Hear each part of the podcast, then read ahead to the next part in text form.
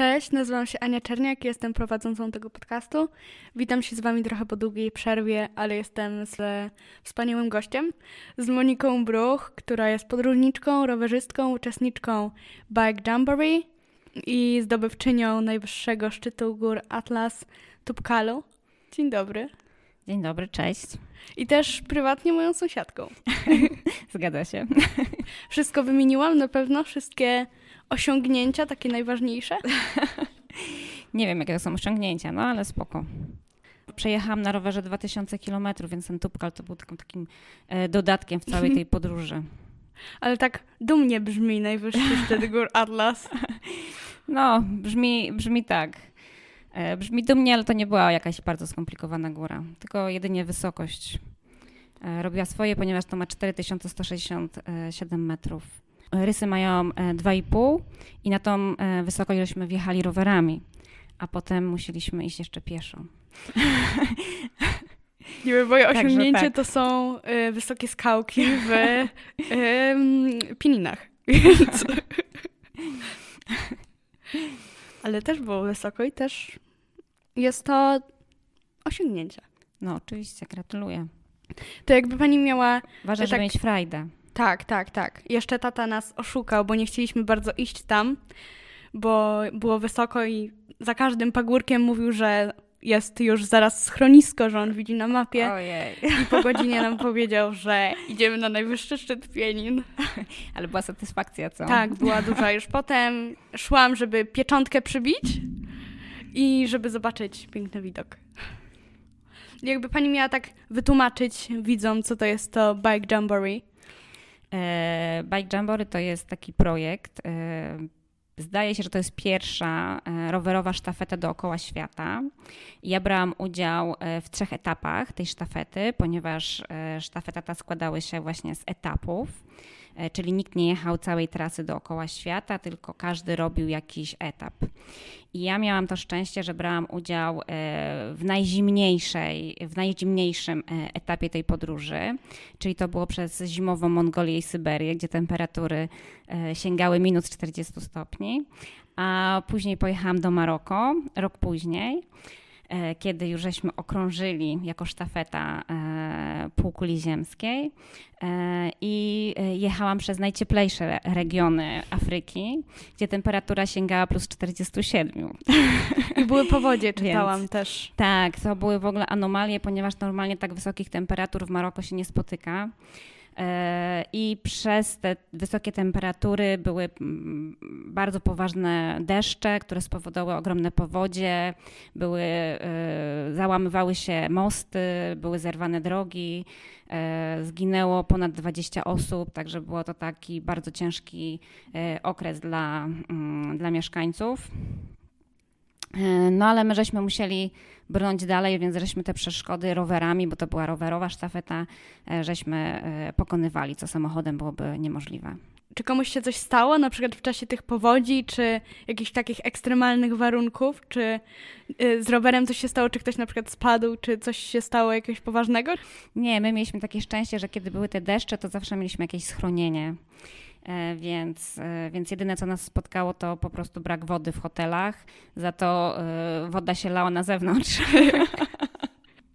A skąd w ogóle pomysł na tak jednak egzotyczny wyjazd? Ta sztafeta dookoła świata była, e, wzięła się z innego projektu, który był organizowany kilka lat wcześniej. Była to sztafeta e, przez Afrykę śladami Kazimierza Nowaka, takiego poznaniaka, e, który w latach 30. przemierzył całą Afrykę z północy na południe i z południa na północ. Zajęło mu to 5 lat. Została napisana książka, no i kilku szaleńców postanowiło podążyć właśnie śladami.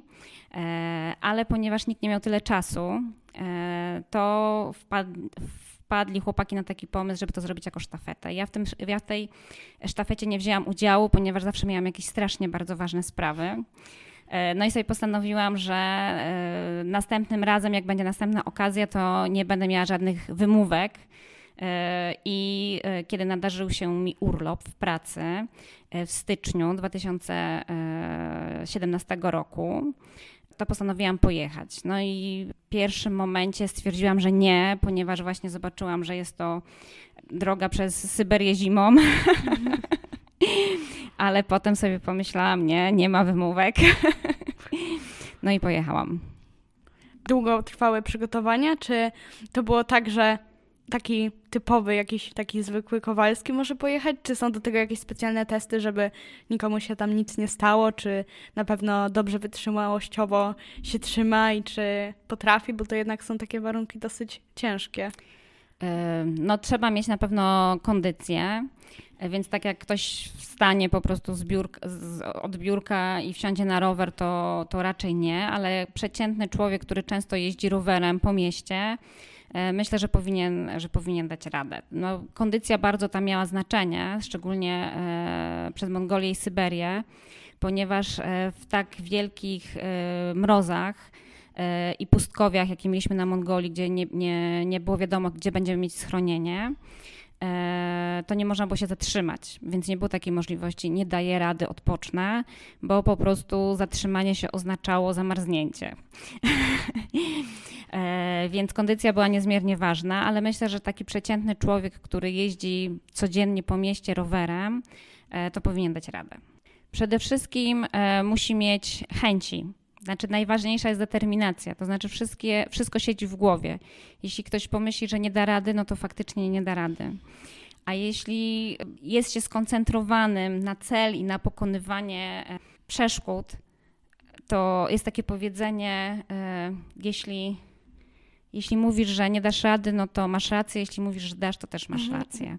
I to jest, i to jest, i to się sprawdziło w tym, w, w tym wypadku. To znaczy, no, Wsiadasz, najgorsze co, naj, najgorsza zawsze jest niewiedza, nieznajomość, nie przygotowania. Znaczy, kiedy się przygotowujesz do wyprawy i nie wiesz, co cię czeka, no to jest naturalne, że się boisz. My jak jechaliśmy właśnie do Mongolii i na Syberię, to ja szukałam informacji w necie, gdziekolwiek, jak przygotować się na wyjazd w tak ekstremalnie niskich temperaturach e, rowerem. I nie znalazłam żadnych informacji. Więc to wszystko było bardzo mocno tak, jak mi się wydawało. E, więc po prostu się baliśmy, czy jesteśmy dobrze przygotowani. Ale kiedy już tam jesteś, to już nie zastanawiasz nad tym, e, czy dobrze, czy źle, czy ci się nie chce, czy nie, no tylko po prostu masz zadanie do zrobienia i je robisz. To co, jakieś takie najważniejsze rzeczy Pani spakowała, które były takie najważniejsze i teraz z perspektywy czasu Pani uważa, że były właśnie dobre, takie najważniejsze? E, najważniejsze, żeby zabrać minimum, żeby nie brać żadnych niepotrzebnych rzeczy, ponieważ e, e, jak to się mówi, że cały twój bagaż waży e, e, bagaż składa się, bagaż składa się z rzeczy, które nie ważą. I dopiero całość tworzy wagę. I ponieważ jechaliśmy przez tereny górzyste, zarówno e, w Mongolii, Syberii, jak i e, no, oczywiście przede wszystkim w Maroko, e, no to kiedy się jedzie pod górę, to się ten bagaż czuje. Więc najważniejsze było zabrać niezbędne minimum. Przy tym w Maroko mieliśmy właśnie taki jeszcze dodatkowy kłopot, że jechaliśmy zarówno przez pustynię, gdzie było bardzo, bardzo gorąco, a potem wchodziliśmy na Tubkal, gdzie temperatura była minus dwa. Więc oprócz takich rzeczy na lato, musieliśmy też zabrać rzeczy na zimę, czyli buty górskie, musieliśmy zabrać y, puchowe śpiwory, y, kurtki zimowe, no czapki, no wszystko to, co się, co się po prostu bierze zimą.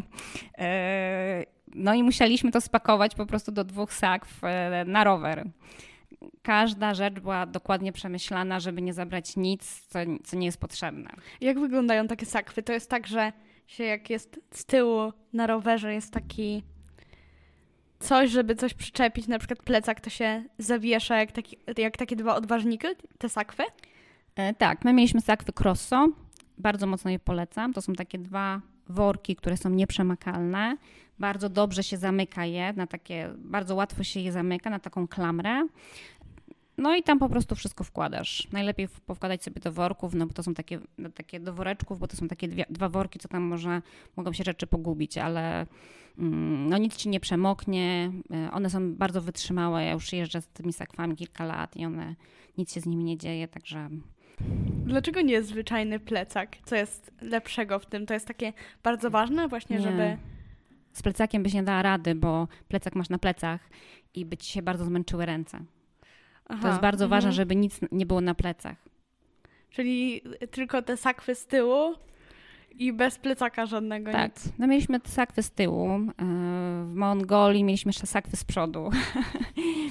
z taką małą torbę mieliśmy na, na, na kierownicy. E, potem na bagażniku jeszcze mieliśmy namiot. No i z takim wyposażeniem jechaliśmy. Ile ważył około takie te sakwy? Wiesz co, musiało nam się to zmieścić do samolotu. E, i e, przewoziliśmy rowery e, w bagażu takim specjalnym na rower i musiało to się zmieścić do 30, 32 kg razem z rowerem. No i bagaż podręczny 10 kg. No więc razem powiedzmy z 40 na 45 kg. Razem to mało, patrząc na to, ile rower waży. Tak. I ile te tak, rzeczy tak, trzeba było się mocno, czas. Trzeba się było mocno nagimnastykować. A są takie rzeczy, których pani żałuje, że nie zabrała? Eee, nie, właściwie byłam dobrze przygotowana. Bo ja zawsze mam tak na przykład, że zawsze zapominam czegoś na wyjazdy. Zawsze jest ta jedna rzecz, jak jadę, to myślę, że czegoś zapomniałam, tylko jeszcze nie wiem czego i sobie przypominam w samolocie. Ważne, żeby nie zapomnieć paszportu. nie, wszystko można kupić też na miejscu, jak się czegoś zapomni. Czyli przygotowanie 100%, no bo to jednak taka ważna wyprawa, więc to myślę tak. było dużo przygotowań. Ubrań nie bierzesz za dużo, no bo to wszystko waży, więc najczęściej dwie bluzki na zmianę, e, dwa, par, dwa pary spodenek, yy, no i potem jakąś tam szczoteczkę do zębów, coś do umycia, mały ręczniczek taki turystyczny. Yy, no i potem też mieliśmy takie rzeczy, yy, śpiwór, kuchenki, garnki, i takie do naprawy rowerów, tak łańcuchy jakieś, pompki, dętki. Gdzie spaliście na takich wyprawach? Bo też e, oglądając na przykład w telewizji takie Azja Express czy takie programy, to tam ludzie właśnie je, e, idą, mają trasę, śpią u przypadkowych ludzi i to wszystko jest zdane, raz śpią w hotelu jakimś takim bardzo ekskluzywnym, raz w ogóle śpią pod namiotem, a raz śpią w lesie, gdziekolwiek. U was też tak było? Tak, właśnie było dokładnie tak. My mieliśmy z góry, z góry właśnie ustaloną, znaczy mniej więcej mieliśmy ustaloną trasę, to znaczy mieliśmy mm, punkt początkowy i punkt końcowy, datę, w której to musimy zrobić. E, no a cała reszta to już była e, planowana na gorąco i polecam właśnie taką, bo wtedy się zaczyna przygoda. Jeśli masz zaplanowane z góry noclegi, to się praktycznie nic nie wydarzy a e, kiedy nie masz tych noclegów zaplanowanych, to ci się nie spieszy na ten nocleg, więc jak się wydarzy coś ciekawego, to możesz zostać. E, jak, e, jak dojedziesz na czas, to możesz powiedzieć, a pojadę dalej, bo już jeszcze mam trochę czasu. No i potem zaczynają się przygody, więc my spaliśmy w naprawdę bardzo różnych miejscach. Spaliśmy w szkołach, w sklepach, w jurcie mongolskiej, właśnie na, w Mongolii. E, spaliśmy też w hotelach. Spaliśmy w, Maroko, spaliśmy gdzieś na dachach sklepów. Także miejsca były różne w domach ludzi. E, to jest bardzo fajne właśnie, kiedy w takiej podróży poznajesz mieszkańców to nie są takie, y, to nie, nie jesteś takim turystą, który ogląda jakby z zewnątrz, tylko jakby uczestniczysz w tym życiu.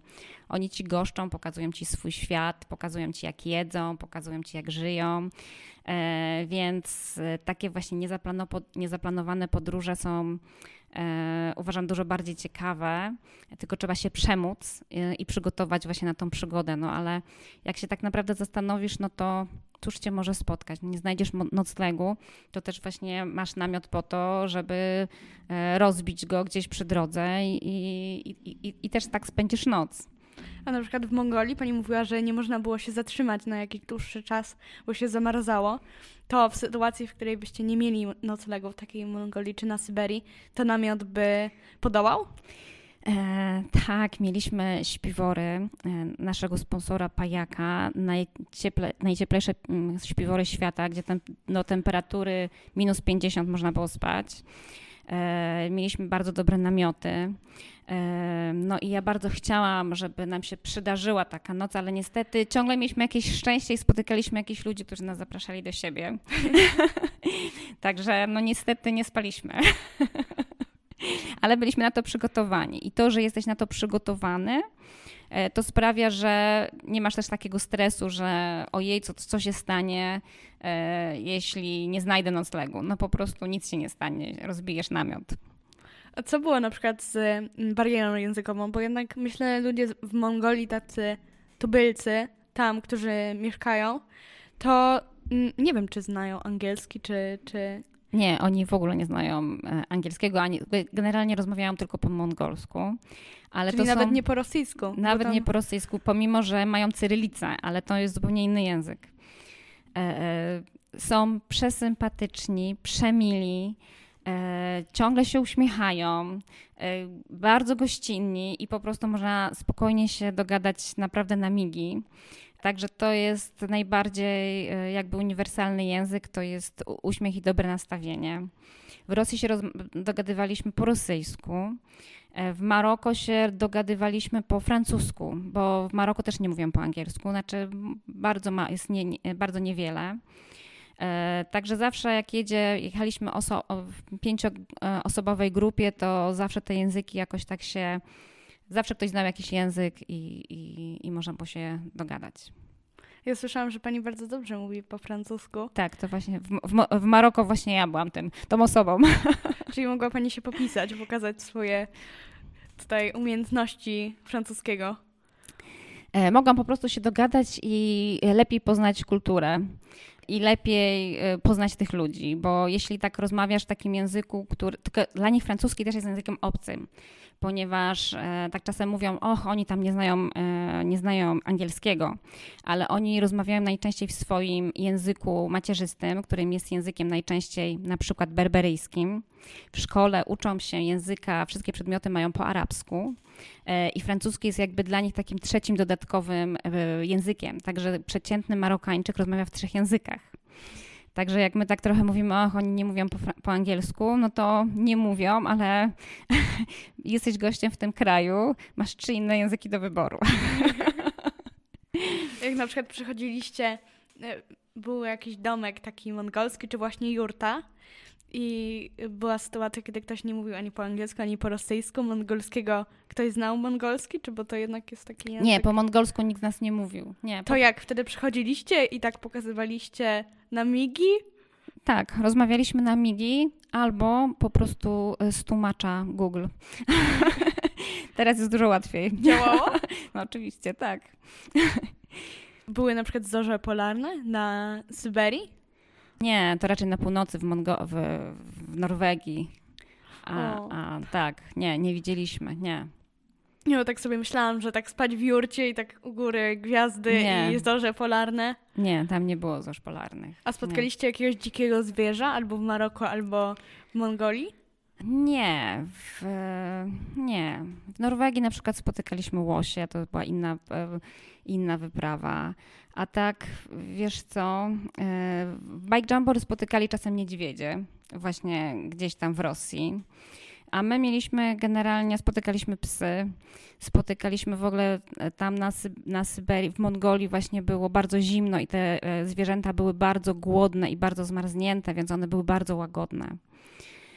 Także no, spotykaliśmy owce, które się pasły, y, pasły się po prostu na, y, na śniegu czy na kamieniach w, Ma w Maroko, kozy na drzewach. Bo ja mówię, czemu te, bo takie kozy są takie zdjęcia, kóz tak, na drzewach. Właśnie. No, ja się zastanawiałam, czemu one stoją na tych drzewach. No, one stoją na drzewach dlatego, że na dole nie ma trawy. No i właśnie one dlatego wchodzą na drzewa. Ja właśnie oglądałam w telewizji mm, w Królowych Życia bohaterowie byli w Maroko właśnie i widzieli kozy na drzewach i się przestraszyli i zaczęli krzyczeć na jakiegoś tam opiekuna tych koz, że on każe im wstawiać te kozy na drzewa, żeby to była atrakcja turystyczna. Nie, to bardzo śmiesznie wygląda, ale to nie jest atrakcja turystyczna. Tam po prostu jest, są straszne upały i nie ma co jeść. Te kozy po prostu tak się wspinają i jedzą listki z tak, tych drzew. Tak, dokładnie. Nie, to wygląda tak bardzo egzotycznie i tak bardzo niepokojąco, kozy na drzewach. Tak, to wygląda zabawnie. Jak na przykład ktoś spotkał niedźwiedzia czy łosie, spotykaliście się w Norwegii, to one były jakieś takie, że przebiegały, po prostu nie, nie zwracały na was uwagi, czy były jakieś, bo jednak łoś ma takie duże poroże Mhm. i... Nie, to były zwierzęta widziane z daleka. Także yy, nie, takich bliskich, takich bliskich na szczęście spotkań ze zwierzętami nie mieliśmy i dobrze, bo to są dzikie zwierzęta i one powinny żyć dziko. No, tak sobie myślę właśnie taki niedźwiedź czy łoś, jak czasem są takie nagrania, że na przykład łoś wbiega na ulicę, to to jest bardzo niebezpieczne. No, no ale jak prowadzisz rower, to raczej zderzeń nie będzie. Chociaż nasze rowery też miały rogi. Rogi, czyli te sakwy. Nie, to, tak, jak są kierownice, to czasem są Aha, takie rogi. faktycznie, tak, tak, No. tak. Był jakiś błąd, który pani popełniła y, i, i pani żałuje tego, czy jakoś w czasie podróży, czy przed podróżą, że coś pani mogła zrobić inaczej, czy wszystko było zaplanowane i też w czasie podróży? Mhm. Wszystko było zaplanowane i nic nie było zaplanowane. Jak idziesz na żywioł, to nie możesz mówić, że coś jest zaplanowane, a e, każdy jakiś, każda, każda sytuacja jest przygodą, która jest dla ciebie jakąś nauką. Więc zbierasz doświadczenia i jesteś już bogatsza potem e, przy następnej wyprawie. I nie podchodzę do tego tak, żebym żałowała jakichś błędów, tylko to są po prostu nauki, e, z których potem czerpiesz. To są drogocenne lekcje. Ja podziwiam, bo ja po prostu all inclusive do Grecji, a mogłabym podać pię- 15.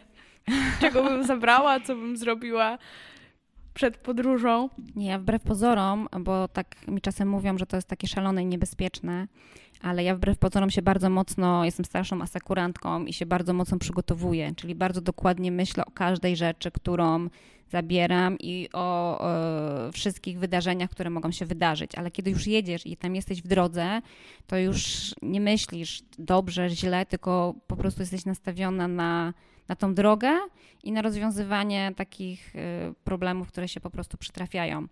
E, Na przykład jak zerwało drogi, to mieliśmy dylemat jechać dalej czy zostać, bo powiedzieli nam, że nie możemy dalej jechać, bo są drogi zerwane i się nie da, ale my pod, musieliśmy podjąć ciężką decyzję i stwierdziliśmy, że jedziemy.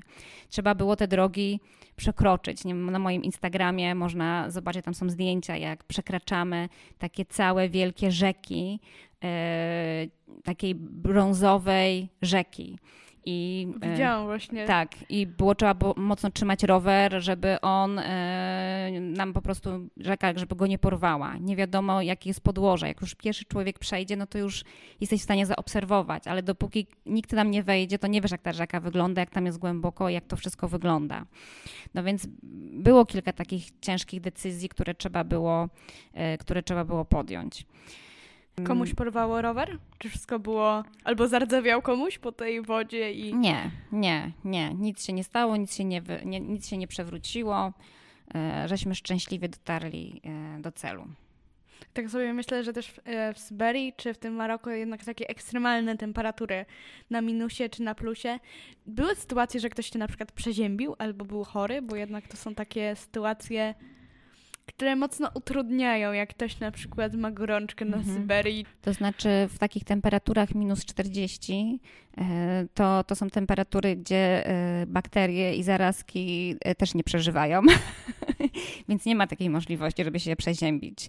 Ludzie się z reguły przeziębiają, my się pytaliśmy, czy oni się przeziębiają, oni powiedzieli tak, jak właśnie jest minus, minus 5, e, to wtedy właśnie można się przeziębić, ale w tak bardzo zimnych temperaturach to, to, to nie no, kiedy jechaliśmy właśnie przez takie gorące, pustynne tereny, to musieliśmy zadbać o to, żeby mieć wodę. E, Ta woda była po pewnym czasie tak gorąca, plus, bo to było plus 47 w cieniu i nie było cienia. Więc jak ja się polewałam tą wodą, to ta woda była wrzątkiem. Ona po prostu parzyła. No ale po drodze spotykaliśmy różnych takich ludzi, którzy mieli takie jakieś sklepiki i oni tam mieli zamrożoną wodę. I, i, i ci Berberowie, ci Arabowie, oni byli przemiłymi ludźmi, którzy nam po prostu, jak my tylko podjeżdżaliśmy, oni nam dawali od razu butelki zamrożonej wody, którą mogliśmy się okładać i która się bardzo pomału rozmrażała, więc znaczy bardzo szybko, ale jakiś czas mogliśmy po prostu czerpać z takiej wody trochę letniej. A były na przykład sytuacje, że ktoś się poparzył słońcem, bo jednak z jednej Em, strony gorąco, z drugiej tak. strony ile kremu z filtrem trzeba nałożyć, żeby w 40 ilość stopniach się nie Wiesz poparzyć. co? z oparzeń, tak, mieliśmy problem z oparzeniami, no bo to trzeba było, ale się kremowaliśmy, natomiast mieliśmy też z poparzenia, z, z udarami słonecznymi, bo Ojej. trzeba było bardzo mocno uważać, żeby się bardzo dużo pić. I jak ktoś tam za mało pił, no to miał bardzo poważne problemy, właśnie wysoką temperaturę, musieliśmy zrobić przerwę, poczekać aż ta osoba wydobrzeje. Także to jest bardzo ważne w takich wysokich temperaturach, żeby się nawadniać. Jeździliście i z okrywać. apteczką i z takimi tak, rzeczami? Tak, tak, mieliśmy taką jakąś apteczkę.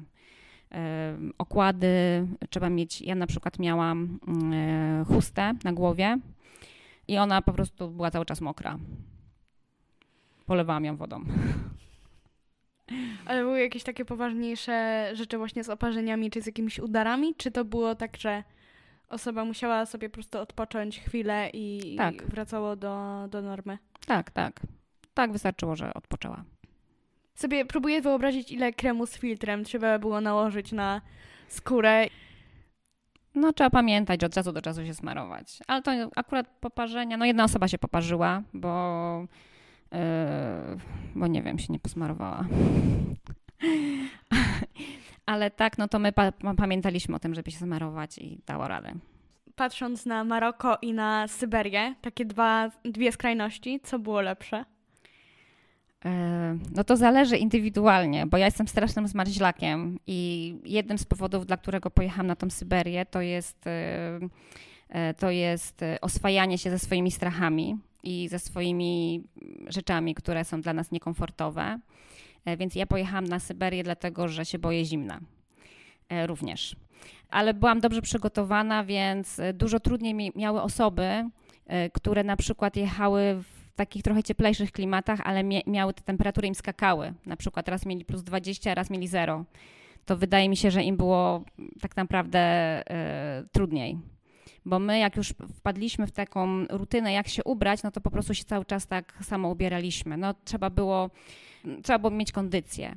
Natomiast y, ja jestem odporna na upały, tak jak wszyscy myślą, że, że o już jest gorąco, nie do wytrzymania, no to ja wtedy myślę, o jest okej. Okay.